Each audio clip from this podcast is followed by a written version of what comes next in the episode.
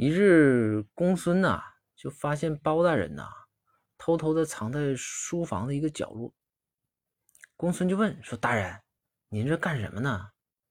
然后包大人说：“啊，我躲猫猫呢。”这公孙听完说：“大人，您这可以呀，这最近公务繁忙的，您还有功夫在这躲猫猫，你这有点意思啊。”包大人说：“我真躲猫猫呢。”公孙大人，公孙先生就说：“说就大人，那那那我也想玩。”然后包大人说：“你说公孙，你添什么乱呢？你磨不磨叽？我不告你我躲猫猫的吗？”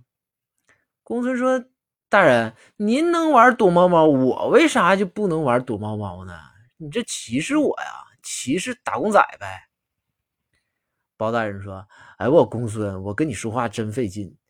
我我夫人。”他养了一只猫，那猫啊见着我就挠，我现在可怕那只猫了，我现在就藏在这儿，我在这躲猫猫呢，你懂不懂？